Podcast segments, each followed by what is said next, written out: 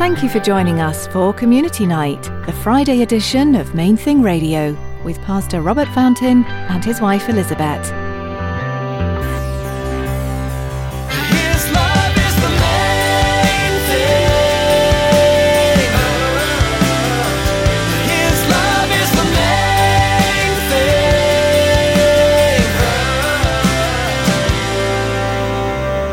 thing. Then they shall be my people, and I will be their God. David, my servant, shall be king over them, and they shall all have one shepherd. They shall also walk in my judgments and observe my statutes and do them. Then they shall dwell in the land that I've given to Jacob, my servant, where your fathers dwelt. And they shall dwell there, they, their children, their children's children, forever. Chances are you've heard the claim that God is done with Israel. Well, all one has to do to realize that this claim is patently false is to take a look at the book of Ezekiel. In today's message, Pastor Robert reflects on the passages in Ezekiel that promise a restored relationship between God and his chosen people. Now let's join Pastor Robert for Community Night on Main Thing Radio as he continues his message, Ezekiel.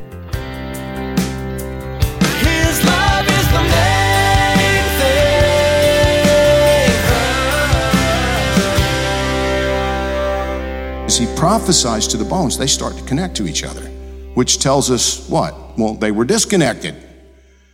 And now they become skeletons and they're, they're clicking together and you're seeing all this. And he's watching as the, the sinews, the muscle and the ligaments and, and, and the, the skin wraps around it. But they're still just now not dead bones, but now they're dead bodies.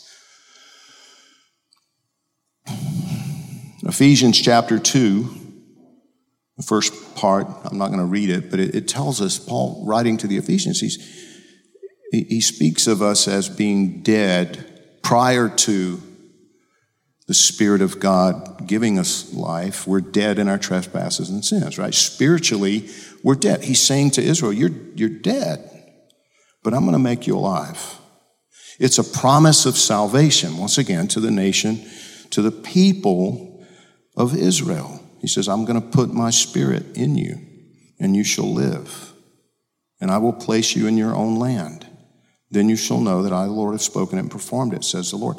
Now, the process is begun, but as we'll see before we're finished, what he, what he promises in Ezekiel is that every Jew will be in Israel, and every Jew will be made alive by the Spirit of God, which tells us that they'll be in Christ at that point because it, it doesn't happen without, without Jesus. Again, verse 15, again, the word of the Lord came to me saying, As for you, son of man, take a stick for yourself and write on it, for Judah and for the children of Israel as companions. Then take another stick and write on it, for Joseph, the stick of Ephraim, and for all the house of Israel, his companions. Then join them one to another for yourself into one stick. They'll become one in your hand. And when the children of your people speak to you, saying, Will you not show us what you mean by these? What's, what's, what's up with the sticks? Say to them, Thus says the Lord God, Surely I'll take the stick of Joseph, which is in the hand of Ephraim and the tribes of Israel, his companions, and I will join them with it, with the stick of Judah, and make them one stick, and they will be one in my hand. And the sticks on which you write will be in your hand before their eyes. Then say to them, Thus says the Lord God, Surely I'll take the children of Israel from among the nations wherever they've gone, and I'll gather them from every side and bring them into their own land. And I will make them one nation in the land, on the mountains of Israel. And one king shall be king over them. They shall no longer be two nations, nor shall they ever be divided into two kingdoms again. They shall not defile themselves anymore with their idols, nor with their detestable things, nor with any of their transgressions, but I will deliver them from all their dwelling places in which they've sinned and will cleanse them. Then they shall be my people, and I will be their God. David, my servant, shall be king over them, and they shall all have one shepherd. They shall also walk in my judgments and observe my statutes and do them. Then they shall dwell in the land that I've given to Jacob, my servant, where your fathers dwelt. And they shall dwell there, they, their children, their children's children, forever. And my servant David shall be their prince forever. Moreover, I'll make a covenant of peace with them, and it shall be an everlasting covenant with them. I will establish them and multiply them, and will set my sanctuary in their midst forevermore. My tabernacle also shall be with them. Indeed, I will be their God, and they shall be my people. The nations also will know that I, the Lord, sanctify Israel when my sanctuary is in their midst forevermore. Do you see what God is promising to them here? I mean, he's, it, it's, a, it's a clear thing when the people of Israel were scattered, they, they had been divided into two. And you, you had the, the southern kingdom, which was Judah, where Jerusalem is, and then the northern kingdom was referred to as Israel, and the capital was Samaria. But they'd been, they'd been divided with two separate kings, two separate kingdoms, and, and God says that's not going to be the case anymore. When I bring you back, you're going to be, you're going to be one nation.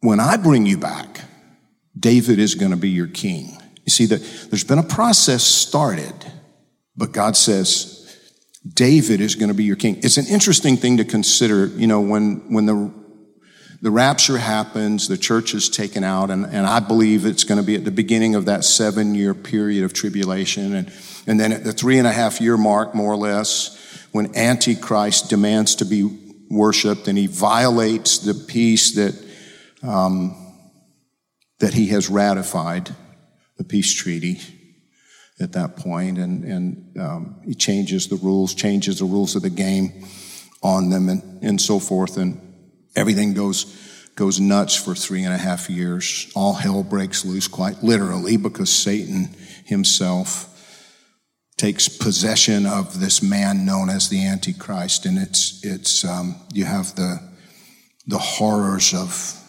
what is it, Revelation eight through sixteen, but you have at the end of that period, the Bible says Jesus is bringing us back with him to planet Earth, and he's going to establish his kingdom and the, the, the, worldwide capital of which will be Jerusalem. And I, I love what one of the commentators suggested. He's like, you know, Jesus, the Bible says, is going to sit on the throne of David and literally rule the world from Jerusalem.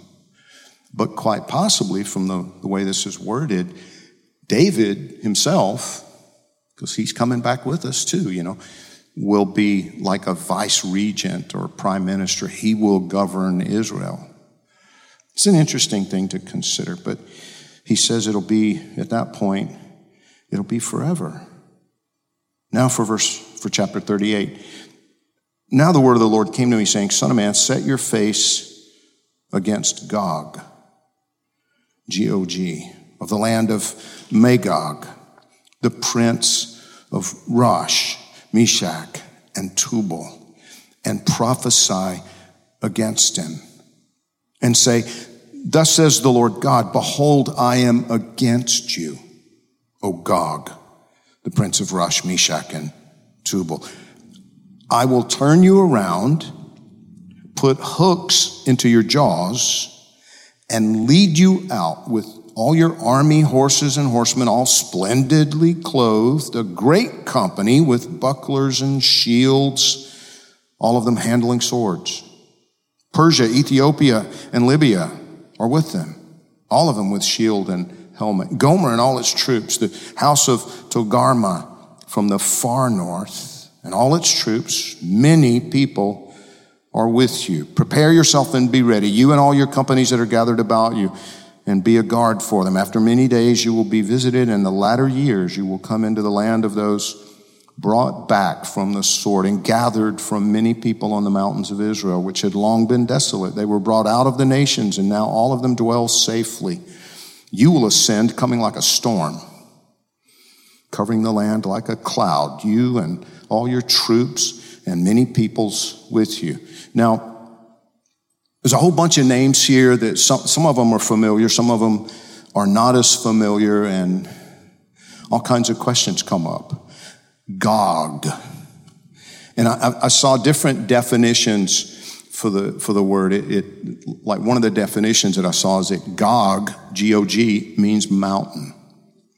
Another one was it, it kind of uh, indicated that it's a euphemism for dictator, the, the the man on top of the mountain, the top man, and and that seems to be what's being implied here because he's referred to as a ruler. When you see prince, quite often the, the, idea is, is ruler. It's not necessarily thinking in terms of a monarchy, it's thinking more in terms of power, position, uh, of power, authority.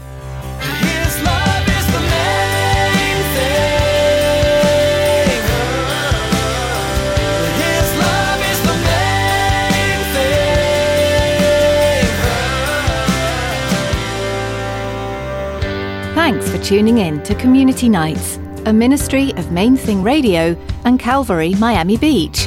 Pastor Robert and Elizabeth invite you to join them each Friday as they share from the scriptures those things that are important to the church, the church family, and the community outside your four walls.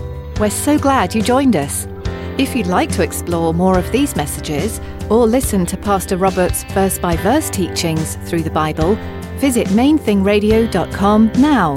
Be sure to subscribe to our podcast. You'll find a link on our website. We'd love to hear from you too. Let us know how Main Thing Radio has impacted you or someone you know, and tell us what the Lord's been doing in your life.